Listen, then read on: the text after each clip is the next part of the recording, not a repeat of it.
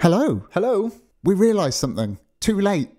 This Christmas special is our 100th episode on the Grim Reading feed. 100th episode, Matt. I know, uh, mind blowing. Incredible. Sadly, we didn't realize it while we were recording, but we have discovered it now. And uh, yeah, I just want to say before we start the episode, congratulations, Adam. Congrats. We've done it 100 episodes. 100. And I think this one's going to be a bumper one by the looks of Certainly things. is.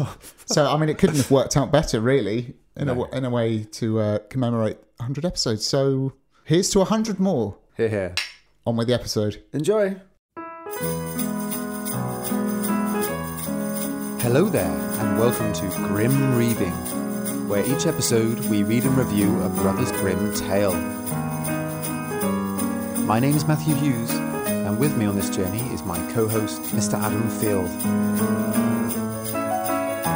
This week on Grim Reading, Christmas special 2022.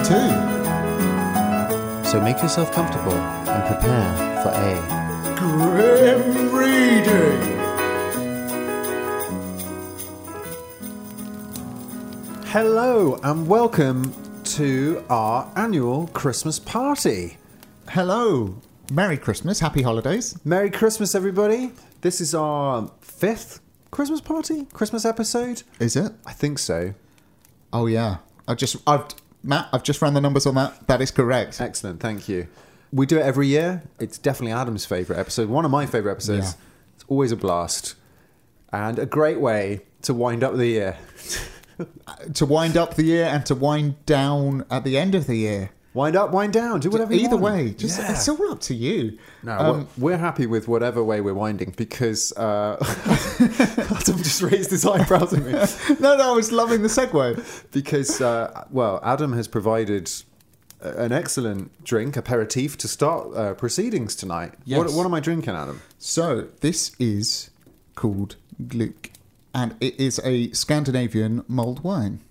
I think I'm pronouncing the right. I'm not entirely sure. It looks like it says glog, but I'm pretty sure it's pronounced Gluck. Well, it's absolutely hitting the spot. Good. I'm loving it. Uh, we got a big festive spread in front of us as we do every year. Oh, absolutely. Uh, I've got my eye on a little bit of Stollen there, Adam. Do you mind if I just uh, Go for it. Thank you. So you you cut yourself some style, and I'll describe what we've got. So would, we've would got- you like a slice? I'd love a slice, please. Coming it's got a lovely uh, stollen there, traditional German Christmas cake. Next to that, we've got the ubiquitous and yet nonetheless uh, delicious mince pie. Love, love a mince pie. Love Matt's- a mince pie. Love What- a mince What is pie. Matt laughing at? I'm laughing at your sort of marketing strategy. the ubiquitous, yet always delicious. It's that good It's Uh, marketing mince strategy. Pie. you get them every year, but you still love them. And Yeah. then next to the mince pie, got lovely panettone here. So another Yeah. traditional Christmas cake from around the world. Exactly. We're branching out. You know, you're always hearing about mince pies, probably hearing about Stollen quite a lot as well. But Yeah. now we're spreading out a little further and we've got some panettone. So we, we've just uh, crept into Italy there. Yes, uh, I feel like panettone has, has crept into the UK uh, in the last few years. Would you say it's become ubiquitous, yet always delicious? Is that what we're going with now? No, but do you know what I mean? Like you see, No, panettone totally. It's everywhere. become more of a thing. Yeah. And this is a really nice looking one as well. I'd say even five years ago, you wouldn't get a panettone here. Yeah, it's definitely a bigger thing now. It's like it's like an enriched dough. I want to say. Oh no, let's not go down that. I don't know. I've no I've idea. watched what it Bake is. Off. I know what I'm talking about. It's a kind of sweet bread. yes, and it's lovely. And yes, I, I brought the panettone along. Matt's brought the panettone. Looking And forward to yes, dipping it- into that. It is a good one. Yeah. It looks uh, a saying. very high quality one. And then over here on the other end of the table, we've got a couple of crispy snacks, uh, as, as literally nobody calls them. what did you bring to the Christmas party? crispy snacks. Crispy snacks. Um, we've got some uh, delicious pre- pretzels here. Matt, don't choke on your stollen. Uh, we've got treeslets, which are the Christmas version of cheeselets, which are like little cheese crackers. Delicious. We've got some like sort of candied mixed nuts. And then over here, we've got Mm. Hello. Liebkuchen, traditional German cake. Uh, I've not actually had Liebkuchen before, so I'm really looking forward to them. So, what? You never had Leberkuchen? I don't think so. So good. Are they good? Delicious. got apricot in, have they? No. It's quite confident. I'm sure that's what the packaging said. No, I think traditionally it's. Uh, uh, I'm just looking it up. Uh, Leberkuchen are a honey sweetened German cake, Ah. molded cookie, or bar cookie that has become part of Germany's Christmas traditions. Yeah, it's kind of yeah, it's cakey. It's very soft and it's got a very particular flavour. It says here honey sweetened. I wouldn't have thought that. It's gingery, I think. Okay. But so it's like absolutely spiced, like Christmas spices. absolutely. Nice. So w- I mean, we are well and truly set up here. Absolutely. Um, We've, um, we're, we're drinking the, the Gluck. We've also got some uh, some port and some sherry and Oh, yes. uh, a few lovely, delicious English ales down here as well. So Yeah. we are living the high life. We really are, and we are really like prepared for a lovely, grim Christmas. So how this works is uh, we feast, we make merry, we usually share a present or two, and then Adam delights us all with a Christmas tale that he's prepared. I have no idea what it is. I take it easy. I'm on holiday. It's a it's a little Christmas switcheroo. It's a Christmas takeover. You you know you know the drill by this time. I'm Yeah, yeah, sure. yeah. And if you don't, there's one other thing we've forgotten to mention that everyone's expecting, Adam. Oh yeah, it's I mean it's it's part of the grim grim reading Christmas tradition.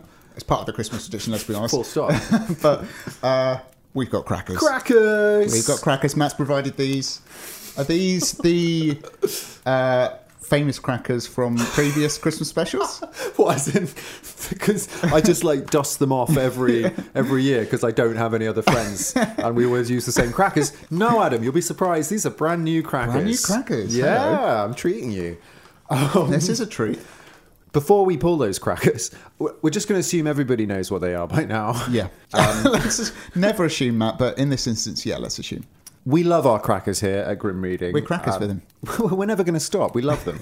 uh, last year, I forgot to read out a message we had from one of our patrons on the subject of crackers. Matt, how could you? So this is a, a year late. that's, that's a little bit. It was sent in 2021, this message. Okay. Uh, here's a lovely message from patron Stephen Kuhl. Living in Switzerland and not having been able to move back since COVID, it's been strangely comforting to hear some English accents and hearing you talk about some things you don't get here. Mince pies is one, No. but the number one thing people haven't heard of is Christmas crackers. Oh, dear. This is sad. Working out which airline carrier allow Christmas crackers in luggage is a yearly tradition for many British people living in Germany and Oh, wow. Switzerland. I guess because they have little bits of like gunpowder in them. Well, yeah, I think that's it. And Stephen actually attached a link in the message to an article detailing the rules around crackers Wow. with different airlines. Wow. It's absolutely brilliant. So it's obviously for all the expat immigrant Yeah. Brits living abroad, and it says you know like um, British Airways, and then it's got like a, a a column that says you know times two packets sealed in check luggage, Right. EasyJet hand luggage, and then it's got a list of airlines that don't allow you to take crackers. Apparently, the US is a no-no. You can't take crackers to Come the on, US. guys. I know we've got a lot of American listeners. Can you can you guys sort that out? Come on. But it's great. At the end of the article has um, it says like it says the nice list and the naughty list, which are airlines that do allow you with all the details and airlines that don't allow you. Oh, so we find out which airlines are getting coal for Christmas. So all these Brits just uh, heading off with crackers in their suitcases, trying to work out how to smuggle crackers abroad. It's brilliant. Yeah, thank you so much uh, for that, Steve. And those are some excellent cracker facts. Can you spin that into a bit of consumer advice? Like, say you're an expat looking to go abroad with some uh, with some crackers. What's your best airline?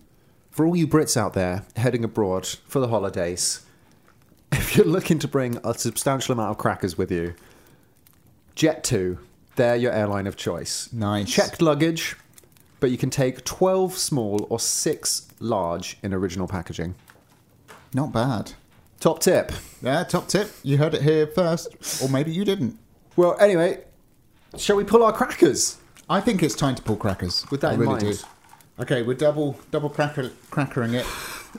As usual. I have a feeling Matt's going to win both of these. I That's just the the, spirit. grip, the grip feels like he's going to I'm win. ready. Okay, three, two, one, go.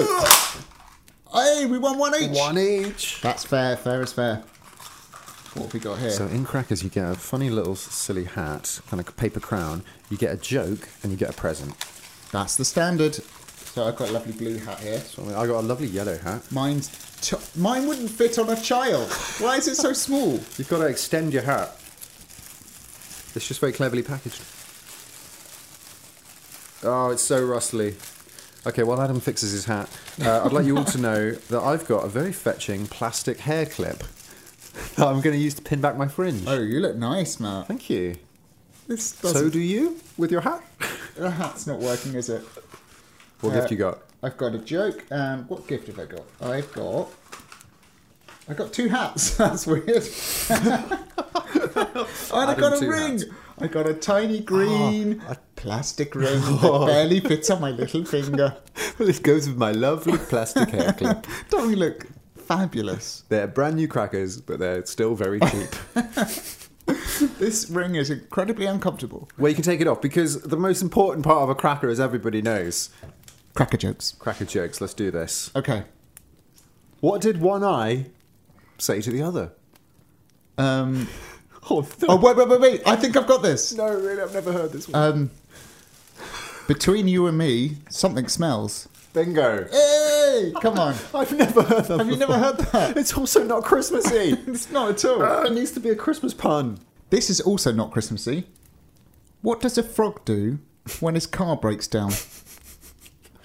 Rip it, rip, rip. Just rip it, It just ribbits it up. Uh, rip it to pieces. He jump, jump, green, croak, jump- croak. He jumped down green. The car's croaked, and he's ribbiting it up. I want to get it because he's These are creative choices. I Oh, like you're not it. giving anything away if I'm on the right lines. Now go on, tell us. Come on, Adam. It's slightly more lateral than that. uh, slimy. Um, no, it's, it's not that lateral. Please put us out of our misery. He gets it towed away. Very good. There we go. That's very good. There we go. Although I like jump, jump, green, ribbit. Whatever it was you said. I think my answers are better. though. Yeah, I think so. That was a good. that was that was a good cracker joke. Oh, I've got two hats. Shall I try and wear them both? Please. How does it look? Yeah, Interesting. it looks. It looks. How does mine? look? Is it even on? It's not on. I thought you'd taken it off already. I did. I just forgot. Yours looks good. Well, excellent cracker jokes. But Adam, nobody wants to hear us just drone on and on about crackers and mince pies anymore. No. We've been doing it for years. Yeah, people are sick of it. When I was in uh, party prep mode, Adam, I got curious about other festive traditions around the world. It's not all mince pies and crackers. No, no. So on Instagram, I asked um, followers, what are the festive Christmas food traditions in your country?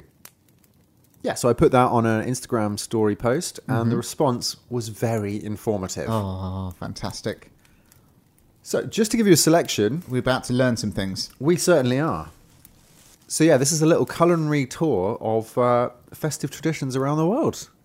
Fantastic. We'll start with the USA. Okay, what do they what do they get up to? Courtney Littleby, this is from, in the US. So I said, you know, what are the festive food traditions?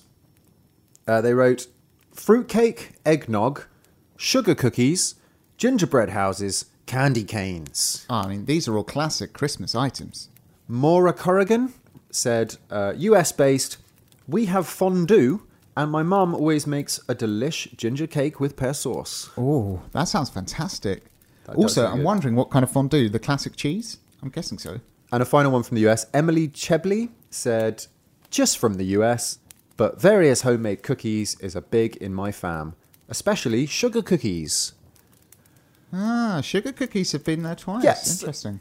What's a sugar cookie?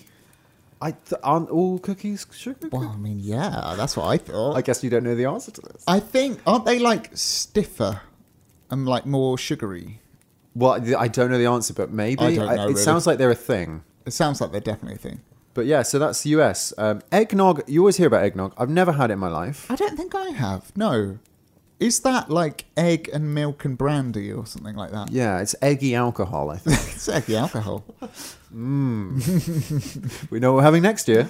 I th- I like the sound of it. I'd be well up for trying that. We had a few messages from Australia as well, uh, where things are a little different. Sure. Natalie Eslick, outside barbecue around the pool, pavlova dessert, brackets, summer in Oz. Yeah, I'd heard that actually. Pavlova traditional Christmas thing. I didn't know that. Yeah, I'd heard that. I think it's the same in South Africa. Ah, okay. Yeah. I love a pavlova. Ah, me too. Who doesn't love a pavlova?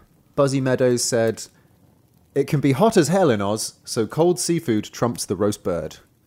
Ah, I so, see. so seafood, I think. Like So they're not even fried going for, shrimp. but they're not even going for uh, barbecue, are they? They're having cold seafood. They said. Oh, that's true. Actually, so like sorry. smoked, smoked salmon, or yeah. Oh, that sounds great already. yeah. I think that would. Yeah, in like thirty plus degrees, I'd, that, That would would go down trump well. the roast bird Definitely, for sure. Uh, Definitely. We had a response from Israel as well. Schwulf said, "We celebrate Hanukkah. We eat sufganiyot, brackets similar to donuts, Ooh. and levivot, brackets potato pancakes." oh, both sound great. Sound yeah. So obviously, of course, Hanukkah is also celebrated this time of year. Uh, and I had a look at sufganiyot. It looks amazing. It just looks like donuts.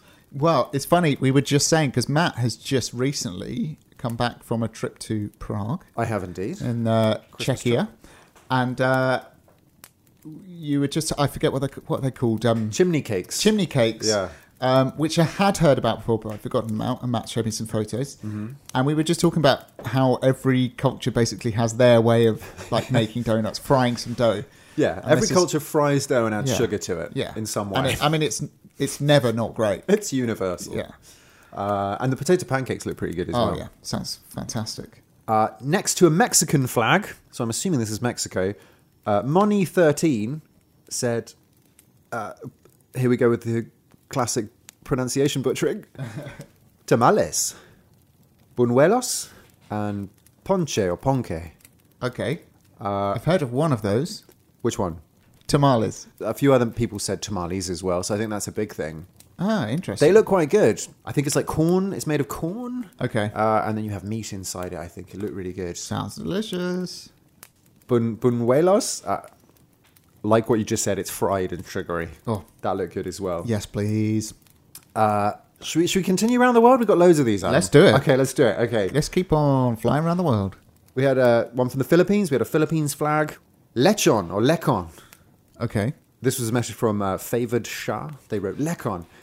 It's a roast suckling pig, Oh. whole. It's like Wow. a whole roasted pig. I mean, that's an impressive like Christmas centerpiece, isn't it? Yeah, yeah. A whole suckling pig. Oh my, you're going to impress with that. Uh, bringing it home to Europe, Cappy Post Weekly sent a message from uh, Finland, where you have roasted ham, potato, and carrot casseroles, and salmon. Mostly, we drink gloggy. Yeah. Woohoo! That's what we're doing Come now. on. Cheers. Cappy Post Weekly, Have one we're with, you. Uh, us. Um, So that's more. That's sounding more like our tradition. yeah, here. it's getting closer to home. I like the sound of it. It all sounds great. Sophie Schuh from Germany said potato salad Ooh. and sausages on Christmas Eve. Okay. Nice. goose and wild meat the other days. Interesting. Well, goose wasn't goose the traditional Christmas dinner here in the UK Hmm. before turkey took over. I associate goose with Christmas, Yeah. but we the centerpiece is turkey here in the UK. But I don't think it's always been. I don't know. I get told. So that's Finland, Germany. From Poland, we had a message from Rosaxia. Sweet pasta with poppy seeds and raisins. Okay, that's a new one on me. Yeah. That sounds intriguing. Though. Sounds good. A little bit of sweetness in there with the savory and the poppy seeds are lovely. Yeah, yeah. That that sounds worth I trying. could get on board with that. Yeah, yeah, definitely. Katharina Conrad, raclette in Austria. Ah, raclette. So that's just fried cheese, Yeah. probably with meat as well. Yeah, meat. Um, we have a raclette in our family, like the the appliance. yeah, like And, uh, cast iron, right? Like Yeah, yeah, yeah. You turn it on, and you've got you heat stuff on top and Mm. underneath. Different types of cheese, meats, peppers. Oh, it's mushrooms, delicious. oh, these are all getting massive thumbs up. Yeah. Uh, B- uh, Blondie eight five nine one said, "In Ireland, a candle is placed in the window to welcome strangers, Oh, which is a lovely tradition. very nice. Not food related at all, but we, um, No. I, I like it. Still approve. Uh, and then just the, the last few, uh, we clearly had a, a, a few messages from our neck of the woods. Shibayoma, pigs in blankets. Pigs in blankets, classic. brackets bacon wrap sausages. Yeah, I, I I would have to clear this up because they have something called pigs in blankets in America. No. But they're not the same thing. What? What Americans call pigs in blankets, we over here it- would probably call sausage rolls. No. They are sausages wrapped in Oh. pastry. Adam, I've entered a weird universe. Yeah. I don't like it. Do you want to back out? Please. Okay, let's shut the door on that. Uh, no, no, tell me more. Okay, we'll open the door again. Open that door. I mean, I've kind of said it all. but- All right, close the door. yeah, let's close the door. Oh, no. But Let's why? leave. Why do they do that? No, close Oh, the door. Let's close no, the door. Let's close it. I'm getting a Um, draft. Moore and Mist said, "Figgy pudding on fire, obs. obs, a figgy pudding on fire. So is figgy pudding the same as just the same as Christmas pudding? I right? don't know. I assume it is because that's you obviously light that on fire, burn off the alcohol. That I mean, that's that's a Christmas classic. I uh, I love a bit of Christmas pudding. it's like a fruitcake, basically. Yeah. That you set on fire. Yeah. You, you, you pour you pour brandy on it and set it on fire. Yeah, yeah. And that's the best We'll, we'll part. set anything on fire. We Brits, we love setting you things can't on fire. control us. Uh, and just last one for luck here, Adam, that uh, tickled me when I read it. Uh, Val, the Star Girl, said, "Hunt and cook the food we eat ourselves." Smiley face. That's great. yeah, I mean, I, I, we need more information. Uh, Yeah. Val, the Star Girl, but um, good for you. Yeah, I assume you you hunt it before it becomes your food. You haven't just lost your food. You're hunting for it. That's what I was reading into it. Yeah, I yeah. mean, the smile was slightly ominous as well at the end of that message. Yeah, But- can we get a little bit more information? yes, please, please colour that in a little bit. That sounds great. I mean, Yeah. yeah. I, what what this demonstrates, this feedback we've had from listeners, is that you can't really go wrong with Christmas food. Yeah, I, too too many messages to go through individually. Um, uh, thank you everyone for responding to that, uh, and That was lovely. loved all of those. Maybe we can incorporate uh, some of these into our future Christmas episodes. I was That would be thinking. lovely. wouldn't that be fun? Well, I mean, you started off well here with the uh, glog Gluck. gluck, Yeah, loving that. enjoying that. And We've obviously ticked some things off, some items off from Germany and Italy, but sounds like we need to branch out even further afield. Absolutely right. I can't wait any longer, Adam. I want my present. so it's like that, is it? So it's it's uh, it's like Christmas Day, and you're just like, I don't care about anything else. Yeah. I want my presents. Becoming a spoiled child yeah. again. Okay. Well, it's this part of the, the the Christmas party where Matt and I share some gifts. Uh, shall we do it? Let's do it. Let's do it. Let's bring out the gifts. Oh, oh, okay. Matt's uh, present is beautifully wrapped. I see that. Thank you. My one for him looks less impressive. Don't do yourself down, Adam. I'm more excited about this one. Okay. Tomorrow. Who's Okay. going first? Shall I go first? Do you go As in, first? open my present. I don't know. Go for it. You sure? Here you go, Matt. Happy Christmas. Merry Christmas. Happy, happy uh, win- Season. winter season, Uh, summer season, wherever you are. That's always your. I'm going to change your name on my phone to Adam Hemisphere Specific Field. Well, it's That's a how I think of minefield, it. isn't it? You go around saying, you know, blessed midwinter and all this stuff, and you're you're like you're writing off about ten percent of the world's population. It's it's not okay, Matt. It's not okay. Is that the, the only percentage of the population that lives in Ninety percent? percent of the world live in the northern hemisphere. True story.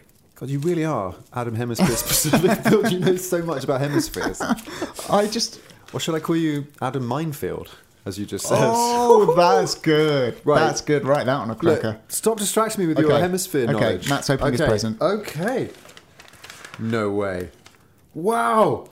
Oh, okay. I see what's happening here. Might want a bit of explaining for listeners because this was mentioned on Grim Fables, I believe. Yeah, our Patreon podcast. Okay, so this is the Bloomsbury Pocket Guide to Mushrooms by John C. Harris. So it's like a mushroom guide. Adam, I love it. That's fantastic. Now, why would you get me this? Matt, you were telling us recently on Grim Fables you've taken up a little bit of a, a new hobby, informally. Yeah, a sort of informal. Uh, I went slightly mad uh, on my.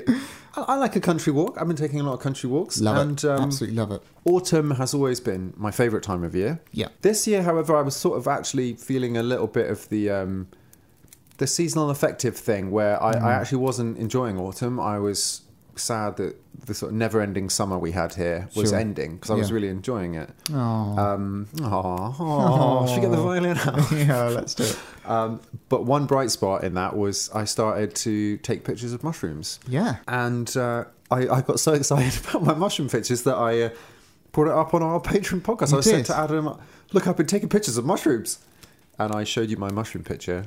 Very impressive. Thank and you. have been picking, uh, you know, picking out all different kinds of mushrooms, and I thought this Yeah. would uh, this would help you identify and po- possibly save your life. Although I gather you're not much of a mushroom guy yourself. Well, this is it. Well, so Angel's Bonnet, I think I got a picture of that. Look at that. It's pretty cool, isn't it? that is really cool. They're just, they're mush- mu- okay, mushrooms are weird.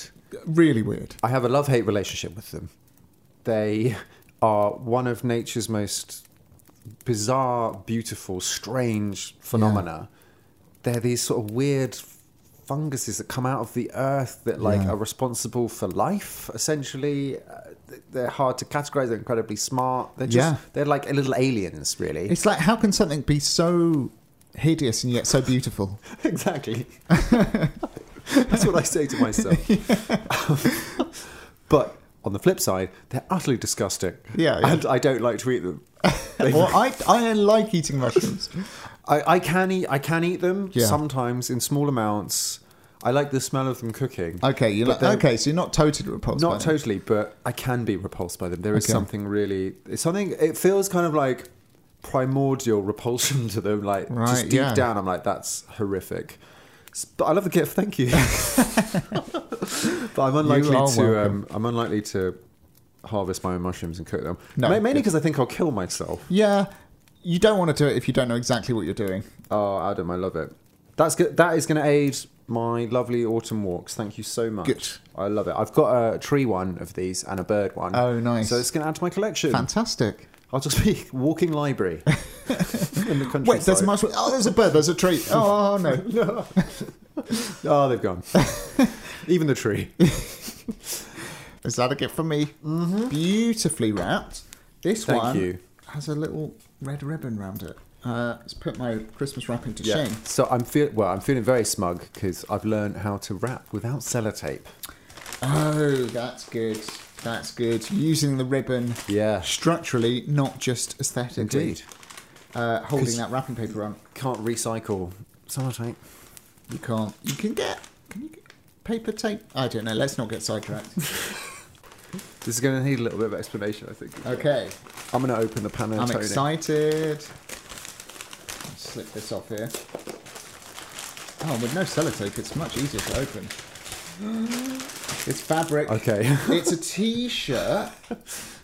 What does it say on it? I mean, it needs explaining to me.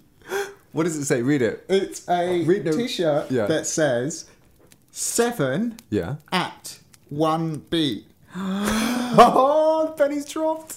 Seven at one blow. That's it. I'm the valiant little tailor. Turn the t-shirt around.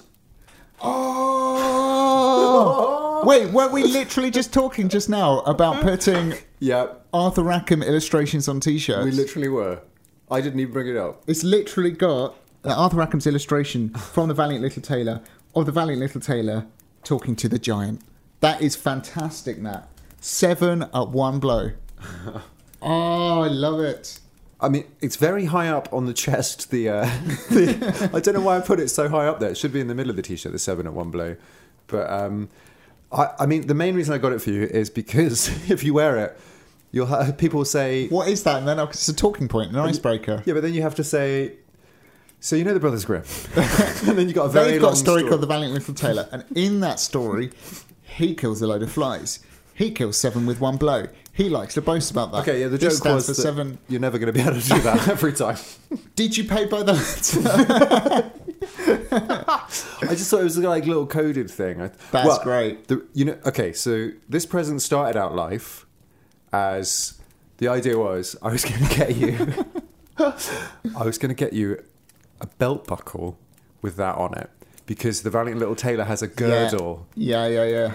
I mean, a few things got in the way there. It was uh, Is that even possible? prohibitively expensive. It is possible, but it costs a lot of dough. Hmm. Uh, not that you're not worth it, but the other the other problem was time. I ran out of time, and it takes a long time to get a personalised belt buckle. Funny made. enough, yeah.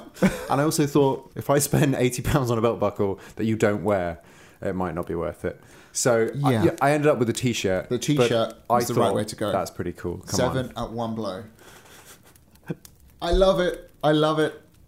Thank you so much. You're very very I'm going to welcome. wear this with pride Good. and watch people's confused faces.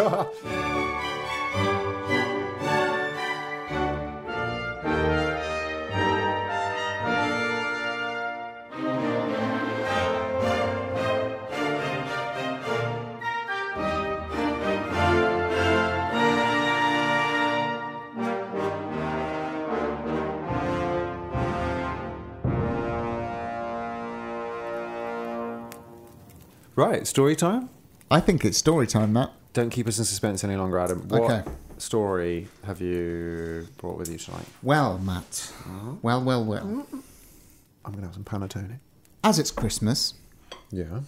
and as is tradition with the Christmas episode, uh, it's a little bit of a Christmas takeover, a little switch over, similar to uh, sort of Victorian England, the servants and the and the masters which switch places for the day. That's very much how I think of our relationship. Yeah, I'm the wait. What am I? The master, I guess. Okay, for the day, yeah. So I was thinking I normally get read to, but I also pick the story. Okay. Oh. So you have a choice Oh. between two things here. Okay.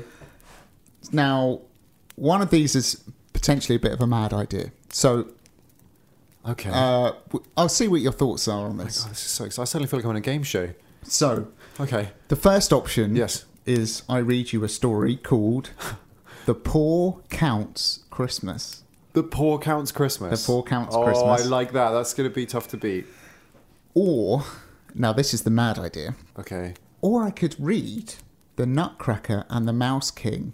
However, it's such a long story, read it over multiple Christmases in excerpts. It's up to you, Matt. I know it's a Wow. lot of pressure to place on you at the Christmas party. I was not ready for this. I need some panettone to get through this. Yeah, I oh my would. goodness. Can I ask questions? What's can ask questions. So how how long is it? Is it chapters or is it just really long? Do you know where you'd stop if you I read think that? I know where I'd stop. Okay. Um, it is chapters, so it's just Okay. fi- choosing the end of a chapter. So I've got my Christmas fairy tales book. This is Lovely. where the Paul Counts Christmas is. so I've read from this in previous Christmas episodes. okay. And I've got this beautiful new book, The wow. Nutcracker. How many Christmases would it take to read it all? I'm asking- Hmm, Maybe three? Okay, three years. Three Look, this years. is what I mean. It's a mad idea. It Oh, is mad. I'm I'm happy either way. I think that the count, Paul Counts Christmas is a good story. I'm trying to. I'm trying to work out if I could squeeze in both of them because if if I don't choose the poor count's Christmas, it's going to be years. Until I'll be you hear it. chewed up inside, thinking what happened to the poor count at Christmas. Yes. So I can't. I'm leaning towards that, but I Maybe I, I we like could- this mad idea. Maybe we could try both. Should we do that? Let's do it. Are you sure? Am I having my cake and eating it though? It's Christmas, Matt. Of course, you're having a cake. and eating it. And that Yes. cake is panettone right now. Tuck in. Enjoy your beer. Cheers. And settle in for a story. The poor count's Christmas. Very many years ago, there lived a noble count who was one of the kindest and best hearted men in the world. Every day in the year, he gave to the poor and helped the friendless. But it was at merry Christmas time that his goodness shone brightest. He had even vowed a vow that, as far as he was able to make them so, every child he knew should be happy on Christmas Day. Early every Christmas morning, every single boy and girl in the neighbourhood who was old enough but not too old came to the castle of Count Cormo, and there the Count and the Countess welcomed them all. Count Cormo. Count Cormo. Count Cormo. That's our that's our, That's our guy. titular count. So, wh- where's this story from? Do we know? This story is by Frank Stockton Okay. from America. It's an American story. Yes, the first American story we've had. Exciting. Yeah, it's very exciting. Okay, cool. Carry on. Carry on. Okay, so Count Como, Count Cormo. Count It's- Cormo. It's, it's really tempting to say Como. like Lake Como. Yeah. But it's not, it's Cormo. He's Count Cormo of Lake Como. Okay. I mean, it could be from Lake Como. I don't know. So I guess we're going to find out how he got so poor. I guess because he's so generous and the best man in the world. This is it. Okay. There, early every Christmas morning, the Count and the Countess welcomed them all, rich or poor. And through the whole day, there were games and festive merrymaking Oh. and good things to eat and fun of every kind. So this is just kids coming around their, their, their castle or whatever. Yeah, exactly. Right. And besides all this, there was a grand Christmas tree with a present on it for each of the eager, happy youngsters who stood around it. But although the good count had a castle and rich lands, he gave away so much money that he became poorer Oh, no. and poorer, so that at last he and his wife often found it hard to get the clothes and food they absolutely needed. But this made no difference with the Christmas festivities. The Count was not now able to be very generous during the year, although he was always willing to divide a meal with a hungry person. But he managed so that the children could have their festival and their presents at Christmas. Year by year, he had sold for this purpose some of the beautiful things which the castle contained, so that now there was scarcely enough furniture left for the actual use of himself and the Countess. One night, about a week before Christmas, the Count and his wife sat in the great hall before a fire smaller and poorer than those which burned on the hearth of most of the cottages in the surrounding country Even their fire's small now. for the cottagers could go into the woods and pick up sticks and twigs, whereas the count had sold all his forests, and so that he What? could not cut wood. Okay. And he only had one old man for outdoor work, and he had already picked up all the fallen branches within a wide circuit of the castle. Oh, he's only got one servant. I know. Poor, poor little guy, poor little fella. I've only got 10 acres left. I've sold all my forests. this is a nice guy, though. yeah, he's the best man ever. Yeah, I mean, it literally says that. well, one thing is certain, said the Countess Cormo as she drew her chair nearer to the little pile of burning sticks, and that is that we cannot have the children here at Christmas Oh, this year. No. Why not? asked the Count. Because we have nothing to give them, replied his wife. We have nothing for them to eat, nothing to put on the tree, and no money to buy anything. What would be the good of their coming when we have nothing at all for them? But we must have something, said the Count. Think of all the years we've had these Christmas gatherings, and then think how hard it would be, for us and the little ones, to give them up now that we are growing old, and we may not be with the children another year. There are yet several days before Christmas. I can sell something tomorrow, and we can have the tree and everything prepared in time. They really like Christmas, don't they? I love it. They're big Christmas heads. They could- I bet, I bet the castle's draped in like Christmas lights that just don't work anymore. Oh, Yeah, yeah, yeah. They're like, you're coming round us for Christmas, right? They're like, uh, yeah, we'll, we'll see you. Please. They're that one house where you go past, it's got like a snowman going, "Ah," like waving and stuff. as soon as you walk past the front door, bursts open and they're like waving, like, Hi. like hurry up, hurry up. Come on, no, no, no, no, No, don't it's stop, nice. don't they, stop. They like Christmas. They love it. They really like it. Oh, they don't But- have any money, Adam. They don't. Um, They don't. But you know what they do have? What do they have? The joy and love in their heart. they? and that's enough. And I feel like that's one. Is it gonna learn. enough? Okay, well, we'll see. I want a Barbie We'll see. and an action man. and then the kids burnt their house down. Sorry, I don't want to preempt the uh, the heartwarming. Well, we'll ending. see how accurate you Okay, are. all right. Okay. There will not be so much to eat as usual, and the presents will be smaller, but it will be our good old Christmas in spite of that. I should very much like to know what you are going to sell, asked the Countess. I thought we had already parted with everything we could possibly spare. Not quite, said the Count. There is our old family bedstead. It is very large, it is made of the most valuable woods, and it is inlaid with gold and silver. Oh, it will surely bring a good price. Sell the family bedstead? cried the Countess. The bedstead on which your ancestors for generations have slept and died? Not the bedstead. The bedstead, Matt. No. How could you even think of such a thing? And what are we going to sleep on, I'd like to know? Oh, we can get along very well, said the Count. There is a small bedstead which you can have, and I will sleep upon the floor. I would much rather sleep on the floor than have the children disappointed at Christmas time. God, I think he might need to sort out this problem. He's He's his addicted. priorities sorted. He's a Christmas addict. on the floor, at your age, exclaimed the Countess. It will be the death of you. Well, that's Oh, probably not wrong. But if you've made up your mind, I suppose there's no use in me saying anything more about it. Oh, he's not going to die, is he, Adam? Is this Hans Christian Andersen? No, it's not. Not the least in the world, replied her husband with a smile, and so she said no more. It was on the morning of the next day that there came through the forest, not very far from Count Cormo's castle, a tall, young giant. Ooh. As he strode along, he appeared to be talking to the forefinger of his right hand, which he held up before him. Of course he was. This is this is why I love fairy tales. when you're just like, what? like, it's like it's been made by a random computer generated It's just AI. Like, Yeah. yeah, complete this story. Chucked out some words. He's holding up his fork. the count's like, the Christmas giant's here. He's talking to his finger. Well, he was not, however, oh no. talking to his forefinger, Oh dear. but to a little fairy who was sitting on it, Okay, of course. chatting away in a very lively manner. Oh, that's great. And so, said this little creature, you were 200 miles from your own home. What in the world made you take such a long journey? I don't call it very long, replied the giant, and I had to take it. There was nothing else to do. You see, I've nothing to eat, or almost nothing in my castle, and a person can't get along that way. He must go and see about things. And what are you going to see about? asked the fairy. I am going to see if my grandfather's uncle is dead. He is very rich, and I am one of his heirs. When I get my share of his money, I shall be quite comfortable. And if he's not, I'm going to kill him myself. Speed things up. I love the fact it's his grandfather's uncle.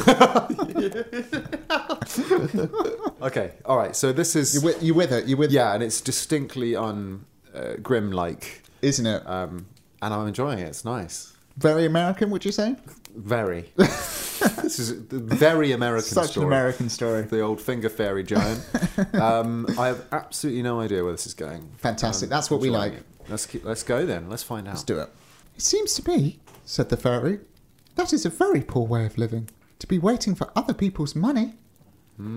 It is so, replied the giant. I'm tired of it. I've been waiting ever since I was a little boy. The fairy saw that her companion had not exactly understood her remark, Yeah. but she said no more about it. she merely added, It seems strange to hear that you were once little. Oh, yes, I was, said the giant. At one time, I was no taller than a horse. Astonishing, said the fairy, making believe to be very much surprised. Now, when I was a baby, I was about the size of a pea. What is going on? this is so weird. Oh, the details. well, I was- so he came, he came out the size of a horse, I'm guessing. He said- well, at, at one time, he was no taller than a horse. Well, we can all say that. I know. It's like, at one point in my past, I was shorter than a horse. Now I am taller than a horse. Oh, God. cool We're going to story. learn how these two got together. what is going on? How did this start? Uh, Okay. This made the giant laugh, but he said he said he supposed it must have been so, considering the present size. And then he said, "Talking of peas reminds me that I'm hungry. We must stop somewhere and ask for something to eat." This is the most tortured dialogue I've ever heard. Talking of peas reminds me I am hungry. Okay, so so he's hungry. They've got to stop somewhere and ask for something to eat. You need a labour cooking. That will suit me very well. But don't let us go to the same place," said the fairy. "I expect you are dreadfully hungry." Well, the conversation's still going on. All right, replied the other. There's a great house over there in the valley, not more than 15 miles away. I'll just step over there, and you can go to Count Cormo's castle. I'll take you to the edge of the woods. When you've had your dinner, come back to this big oak, and I will meet you. I've heard that Count is getting very poor, but he'll have enough for you. So the giant put the fairy down on the ground, and she skipped along to the castle, where he stepped over to the house in the valley. So, in an hour or two, they met again at the great oak, Oh, and the giant, taking up his little friend on his forefinger, they continued their journey. So she's been to the count's house. Yeah, Okay. Oh. we didn't get to see that. That happened off screen. Okay. Yeah.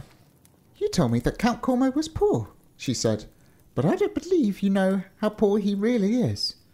When I went there, he and his wife had just finished their dinner and were sitting before the fireplace. I didn't notice any fire in it. They were busy talking, and so I did not disturb them, but just climbed up on the table to see what I could find to eat. You haven't any idea what a miserable meal they must have had. Of course, there was enough left for me, for I only needed a few crumbs. But everything was so hard and stale, I could scarcely eat it. I don't know how they can live in that way. But after the meal, when I heard them talking, I found out how poor they really were. It wasn't exactly the proper thing to sit there and listen to them, was it? asked the giant. Perhaps not, said the fairy, but I did want to hear what they were saying, so I sat quite still. They were talking about the Christmas tree and all the other good things they give the children every year, and although they are so poor, they are going to do the same this year. I don't see how they can, said the giant. The Count is going to sell his family bedstead, replied his companion. The young giant stopped short in the path. What? Not the family bedstead. You don't mean to say, he exclaimed, that the celebrated family bedstead of the Cornwall No. family is to be sold to give the children a Christmas tree? Are you just making this up? No. Okay. That's just a joke. You're just seeing how far I can be led along. These pages are blank, Matt. Would be fine. I mean, no offence, Frank or whoever. I've still got the hair clip in my fringe from the crack. I thought you looked great. Oh, okay. All right. Sorry. Okay, let's have a little bit of beer. Was that the giant talking? that was me. That's just I've got the giant's voice now. So that is exactly what I mean, replied the fairy. Well, well, well, said the giant, resuming his walk. I never have heard of such a thing in my- all my born days. It's dreadful. It's pitiful. Indeed it is, said the fairy. He ought to be stopped, added the giant. He shouldn't be allowed to do such a thing. Indeed he shouldn't, the fairy said. And thus they went on lamenting and regretting the poor count's purpose for about eleven miles, and they come to a crossroad through the forest. I'll go down here, said the giant, and leave you among your friends at Fairy Elms, where you want to go. I'm not sure that I do want to go there just now, said the fairy. I think I should like to go with you to your grandfather's uncle's castle and see what your prospects are. If you find he is still alive, shall you wait? I guess not, said the giant, laughing. But you could come along with me, and we'll see how things stand. Oh, okay. Sinister. Before very long, they came to a great castle, and a warder stood before the gate.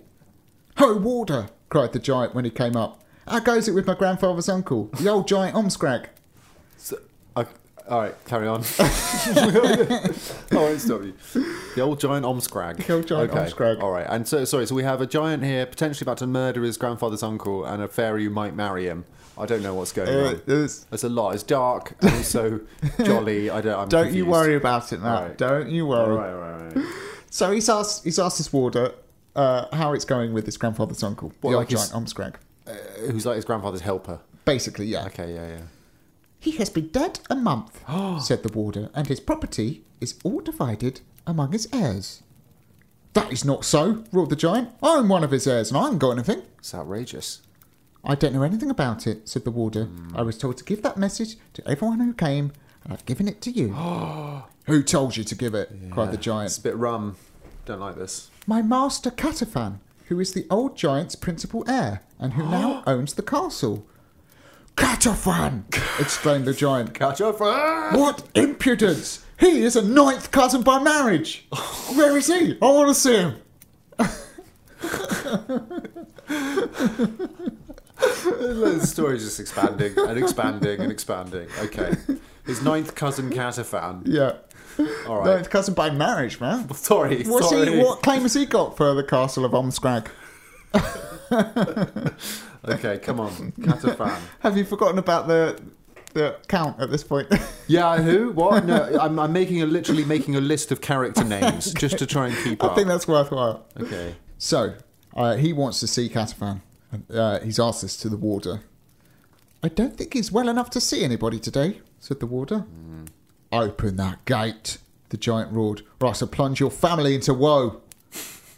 The warder turned pale and opened the gate as wide as it would go, while the giant, with a fairy on his finger, walks boldly in. In a large inner hall, sitting before a great fire, they saw a giant so tall and thin that he looked as if he had been made of great fishing poles. He turned uneasily in his chair when he saw his visitor, and was going to say something about being too unwell to receive company when our young giant, whose name was Feldar, Okay, okay, Fel Dark's making it up. yeah, gotta make it Fel out that. Dark? Yeah. Interrupted him by calling out in a tremendous voice. Well, now, Catafan, I should like to know what all this means. How did you come to be heir to this castle? Because it is descent to me from my good old relative and friend, said the other. I expect there are a hundred heirs who have a better right to it than you, said our giant. The truth is, no doubt, that you were here when my grandfather's uncle died, and that you took possession and have since kept everybody out. Oh no, said the thin giant. The other heirs have had a share of their fortune. How many of them? said Feldor, and how much did they get? As many as two or three of them, said the other, and they got some very nice things in the way of ornaments and curiosities. Not gonna happy happy with that. Well, said Feldar, stretching himself up high, I am one of the heirs to this property, and I want my share of it. Who attends to dividing business? Do you do it yourself? Oh no, said the thin giant. I'm not well enough for that. I cannot go about much. But I will send for my dividing agent. What is this? It's an episode of Law and Order. It's like it's like the end of an Agatha Christie book where it's revealed what happened, like why someone was murdered. Yeah. It's like Poirot is explaining what happened. But it's so convoluted, it's like going through layers of like Catafan and then Catafan's dividing agent. Yeah, he's he's called in his dividing agent now. yeah. Okay. I had to employ one. There was so much to do. He, he will see that you get your share. He then rang a bell, and a small man appeared. I hate it when that happens. When, when, the, when the fairy saw him, she could not help laughing, but her laugh was such a little one that no one noticed it. This fairy. she's she's a one, I think. Oh, She is this a one. fairy. She's actually all innocent, but Yeah. Oh no, no, no! she's got a dark streak. Don't let that fool you. He had a bushy head of hair, which was black as ink on one side and white as milk on the other. Looking at him from one side, he seemed quite young, and from the other side, quite old. Blimey. Flip crack, said the thin giant. This is another heir to this property. We overlooked him when we made our division. Okay, Um, I- I'm calling it now, Adam. This is you're you're toying with me, aren't you? This is just a joke. What? What? Flip crack? Flip crack, come on, Matt. So Flip crack is the dividing agent. That's his name. I thought he was just saying flip crack. No, that's his name. Okay, Flip crack. All right. Flip crack, said the thin giant. This is another heir to this property. We overlooked him when we made our division. I wish you would take him, as you did the others, and let him choose something that he would like to have. Certainly, said Flipcrack. This way, good sir. And he went out of a side door, followed closely by Feldar. Did he shuffle out sideways so he looked young? Then he flipped around. Now I'm old.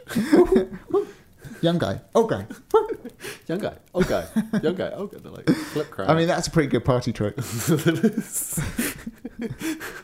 so he's off to get some stuff from the It's cops. absolutely insane. How would you like a hinge? Cried the thin giant. From the other room. Do you like a hinge, Feldar? I don't understand because he didn't go with them, so he's just yelled that after them as they've gone out. Hinge, Feldar. So he said, How would you like a hinge? As they reached the door. There are some very handsome and odd hinges, nearly new. If you take one, you might someday get another to match it, and then you would have a nice pair already when you put up a new door. Catafan.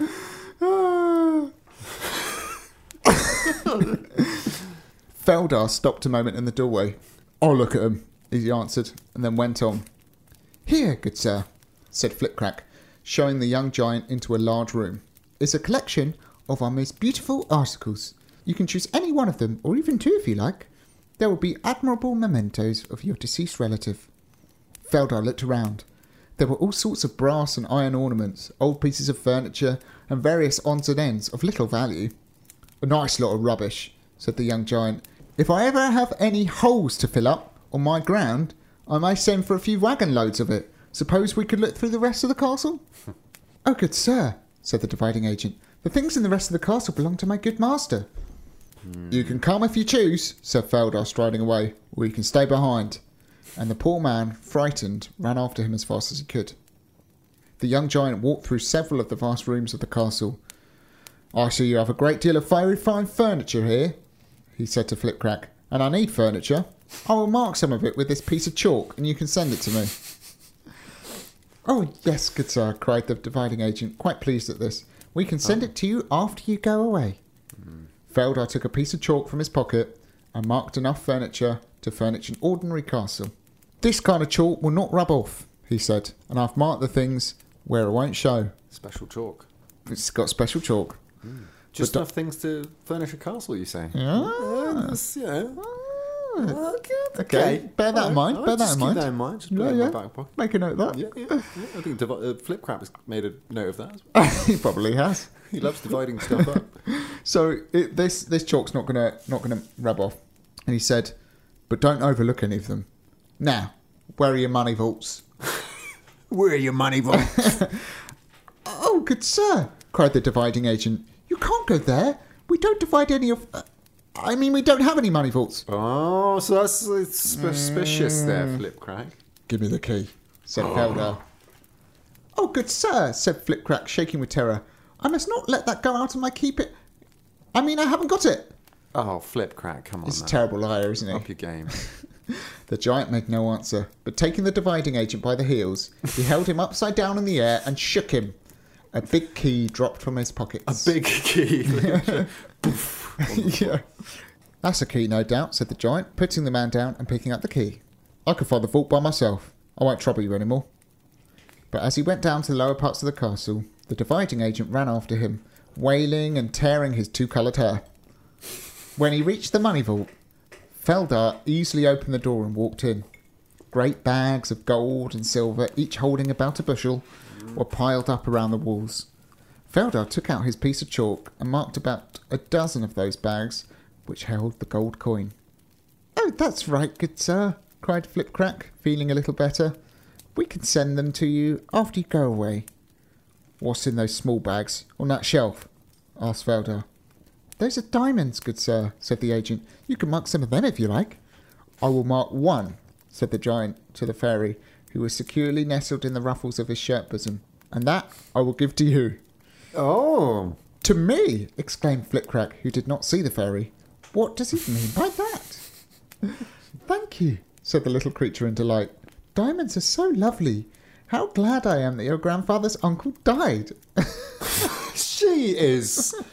What is she like? These are quite. A, uh, there's some. There's a bit of flirtation going on. at Do this. you reckon? Oh yeah. He's picked out Yeah. a diamond for her. And Uh, he's waved some diamonds and she's like, I'm so glad your grandfather's uncle died. And to that, he says, You shouldn't say that, said the giant. It isn't proper. I, agr- I and I'd agree with him. Yeah, it's not right, is it? No. But you feel glad, don't you? she asked. Oh. I don't talk about it if I do, said Feldar.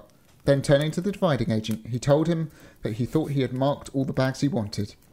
All right, good sir, said Flipcrack. We will send them to you very soon. Very soon.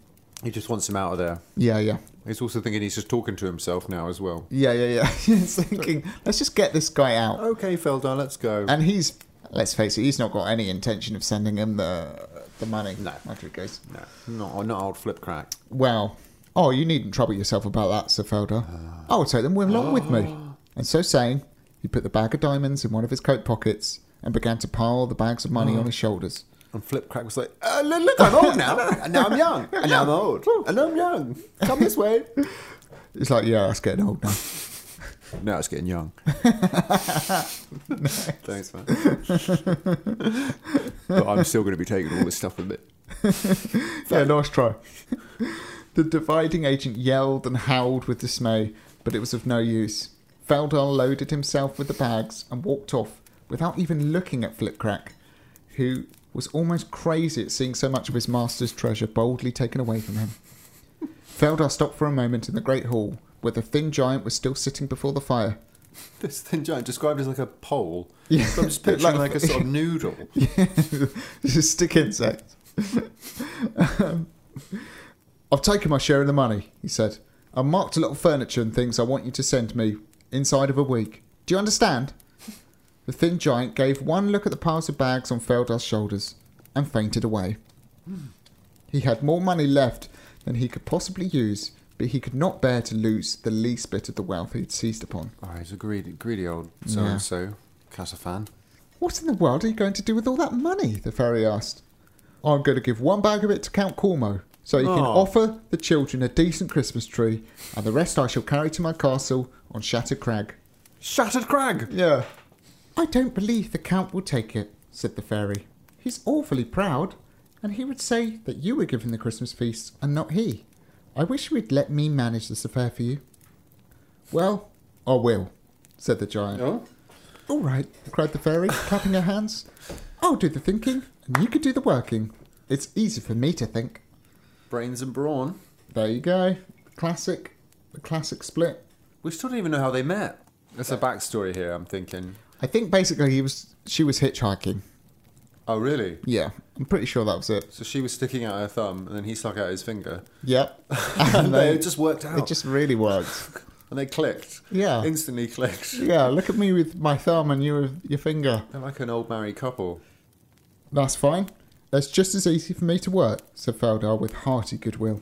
I think he's quite smart though, Feldar. He's Hmm. been, you know, he knows what he wants and he got it. Absolutely. And he's he's be- being kind as well to the count. He is, and he's also not afraid to call someone out if he doesn't agree with their behaviour. He says, Yeah, yeah. That's not proper. What are you doing? Um, I'm coming round to Feldar. You like Felder? The uh, the fairy, I'm a little dubious about her. Do you think she's just a bit where uh, she's coming from? oblique? You, like, you can't Yeah, Mm. really yeah. get a handle on her. It's just, yeah. Absolutely, yeah. Well, we'll find out. Let's see. Well, now she's in charge. We'll see what what she's all about. So, the day before Christmas, poor Count Como sat, quite disconsolate, Oh. in his castle hall before a hearth where there was no fire. It doesn't need to be there. yeah, why do they still sit by the fire when there's nothing in it? She's like, "Come sit in the sun. It's shining." No. No. I'm No. imagining there's a roaring flame. Or she's like, "Do you want to put some wood in there, dear?" No. No. no. I like it as it is. Save the wood for the children when they come round. Darling, there are no children. There never were. so he'd sold his old family bedstead, but he had received very little money for it. People said such old bedsteads were not worth much, even if they were inlaid with precious metals. So he had only been able to prepare a small tree on which he had hung the cheapest kind of presents. And his feast was very plain and simple. So he had gold and silver on his bedstead. Yeah. Apparently, it doesn't fetch much. no, no. You give someone an old bedstead inlaid with gold and silver, they're like, that's a bit old, isn't it? Do, I- do we keep, have to keep saying bedstead? It's Bedstead. weird. It's jarring. It's just a bed. It's just a bed, right? Can we just say bed? Let's say bed instead of bedstead. Oh, All right. it, it's standing out that word. Bedstead. Bedstead. Ah. Bedstead. Bedstead. so he's, he's rubbish. He didn't get much for it, It's just so a Christmas rubbish is going to be Christmas. like low key. The Countess, indeed, was afraid the things would not go around, for their old servant had told them that he had heard there would be more children at the castle the next day than had ever been before. Uh, She was in favour of giving up the whole affair and sending the children home as soon as they should come.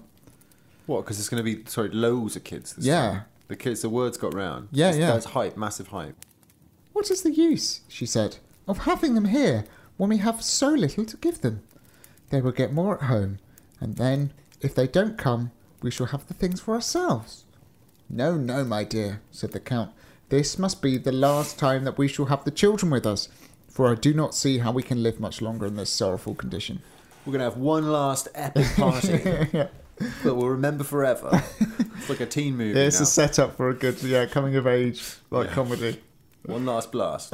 You That's what see, it's called. The hype is huge. It's going to be The massive. poor Count's Christmas colon one last blast.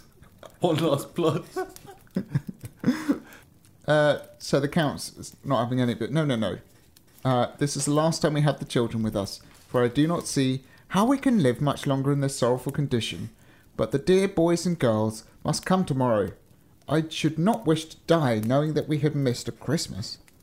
We must do the best with what we have, and I am sure we can make them happy if we try. And now let us go to bed, so as to be up early tomorrow. The countess sighed. There was only one little bedstead. There's that word again. And the poor count had to sleep on the floor. Christmas Day dawned bright, clear and sparkling. The count was in good spirits. It is a fine day, he said to his wife, and that is a great thing for us. We need all we can get, said the countess, and it is well for us that fine days do not cost anything. She's not feeling this party, No. is she? Meanwhile, he's in a Christmas onesie. Yeah. Like a Father Christmas onesie. He's dancing around to Mariah Carey. it's like, it's here, Christmas is here. She's got her head in her hands. Oh. Very soon the Count heard the sound of many merry voices, and his eyes began to sparkle. They are coming, he cried, Aw. and threw open the door of the castle and went to meet his little guests. But when he saw them, he started back. What do you think? he exclaimed to the Countess, who stood behind him. There is a long procession of them, and they are headed by a giant. The young giant Feldar. Who ever heard of such a thing as a giant coming to a children's festival? He will eat up everything we have in a few mouthfuls. You might as well let him do it, said the Countess. There won't be enough for the others anyway. There seem to be hundreds of them. And if there isn't a band of music striking up. Sure enough, quite a procession was approaching the castle. First came the giant Feldar, with Telette, the little fairy. She's got a name. She's got a name. Toilette. T- Ode to Twilight. No, Tillette. It's, Tillette- it's the Tillette. best a man can get. Best a giant can get. that was from a razor advert, just so everyone's. Yeah, just FYI. Uh, so he's, she's the little fairy on his finger. Then four or five musicians, and after them, a long line of children, all dressed in their best clothes and marching two by two. Don't know why they're marching It's two just by a normal Christmas day. two. Children marching two by two. but like five left, musicians. right, left, right, left, right. Merry Christmas! Merry Christmas! shouted the giant as soon as he saw the Count Cormo, and then all the children shouted, Merry Christmas! until the castle courtyard echoed with the cheerful greeting while the band played loudly and merrily. Come in, my dears, cried the Count to the children. I am glad to see you. But as for you, good giant, I fear my door is not quite large enough. Perhaps you can stoop and squeeze yourself in. Count Cormo! cried the fairy from the giant's finger. I've a plan to propose. The good count looked up in surprise. If it isn't a dear little fairy, he exclaimed. Why, certainly, if you have a plan to propose, I shall be happy to hear it. Well then, said Tillette, suppose we go first into the great hall in the old wing of the castle. That is so large that it will hold us all, and we can have a grand dance, if we feel like it, after we get there. I'm afraid that the Great Hall would be very uncomfortable, said the Count. No one has ever lived in it, nor even entered it, so far as I know, for many years, and everything must be covered with dust and cobwebs. But it would be so nice to march around that Great Hall with the music and everything. I don't believe there's any dust. Well then, said the Count, as you seem to set your heart on it, we'll go. So the Count and the Countess put on their hats and took their places in the procession at the head of the line of children and just behind the musicians. Then they all marched across the great courtyard to the old wing of the castle, and when they reached the doors of the great hall, the giant swung them open and everybody entered. Never were there two such astonished people as the Count and Countess. Right in the middle of the hall stood a great Christmas tree, which the giant had brought in on his shoulders from the woods. On the wide spreading branches of this tall tree were hung hundreds of presents Oh, and sparkling ornaments. What does this mean? gasped the Count. "Wh- Whose tree is this? It is yours! It is yours! cried all the children in a merry chorus, which made the old walls ring. It is your Christmas tree, and we, the children who love you, give it to you. The Count looked around from one to another of the children. He's got did not tears say a word. crawling. Yeah. Oh, yeah, like, absolutely. this is the leaking down his climax of the of the film. Best day of his life. His heart was too full for him to speak. Then the giant put the fairy on his shirt frill and, stooping down, took up the count and countess, one in each hand, holding them gently but very firmly, and carried them around the tree, raising them up and down so that they could see all the presents, even those at the very top. in a story of extraordinary images, that yep. takes the biscuit. It's a, walking, What's the it's a image? giant walking round a tree with a count and countess in either hand, lifting them up and down. Like, woo like a like a fairground ride. That's in my head. It was like you know the elephants where they're like, is it the elephant? It was like where it spins round and it like the arms go up and down. that is that's quite something. Wow, It's quite the image, isn't it? that's great. But it's it's what they want. I mean, the countess is probably like, "Ugh, when's this going to be? She's over?" tolerating it. She's tolerating She's just gone limp in his hands, just up and down. it. The count's just got a big grin from ear to ear. Whee! And the kids are just having a whale of a time Oh, they're loving it. at, at Kids Fest. Kids Fest, is that what it's called? Has it got a Z in it? Kids Fest. So, Veldos, like, showing them all these presents hanging on the tree. Yeah. Everything was labelled, not with the name of the person they were for, Oh, for they were all for the Count and Countess, but with the names of those who gave them. Oh. Presently, the Count began to read out every name aloud, and each time a child's name was called, all the other children would clap and cheer. There were a good many small bags hanging, which looked as if they were very heavy, and these were all marked from Felder, while some beautiful clusters of diamonds, which glittered in the sunlight that poured in through the windows, were labelled from Tillette. Oh. It took a long time to look at all the presents, which were rather different from all the things generally seen on Christmas trees, for the great branches and boughs held every kind of useful and ornamental articles that the Count and Countess needed. Many of these were old family treasures, which they once had owned, but had been obliged to sell to keep up their Christmas festivals. Oh, so it's their old stuff they're getting back. Yeah, Oh. that's nice, isn't it?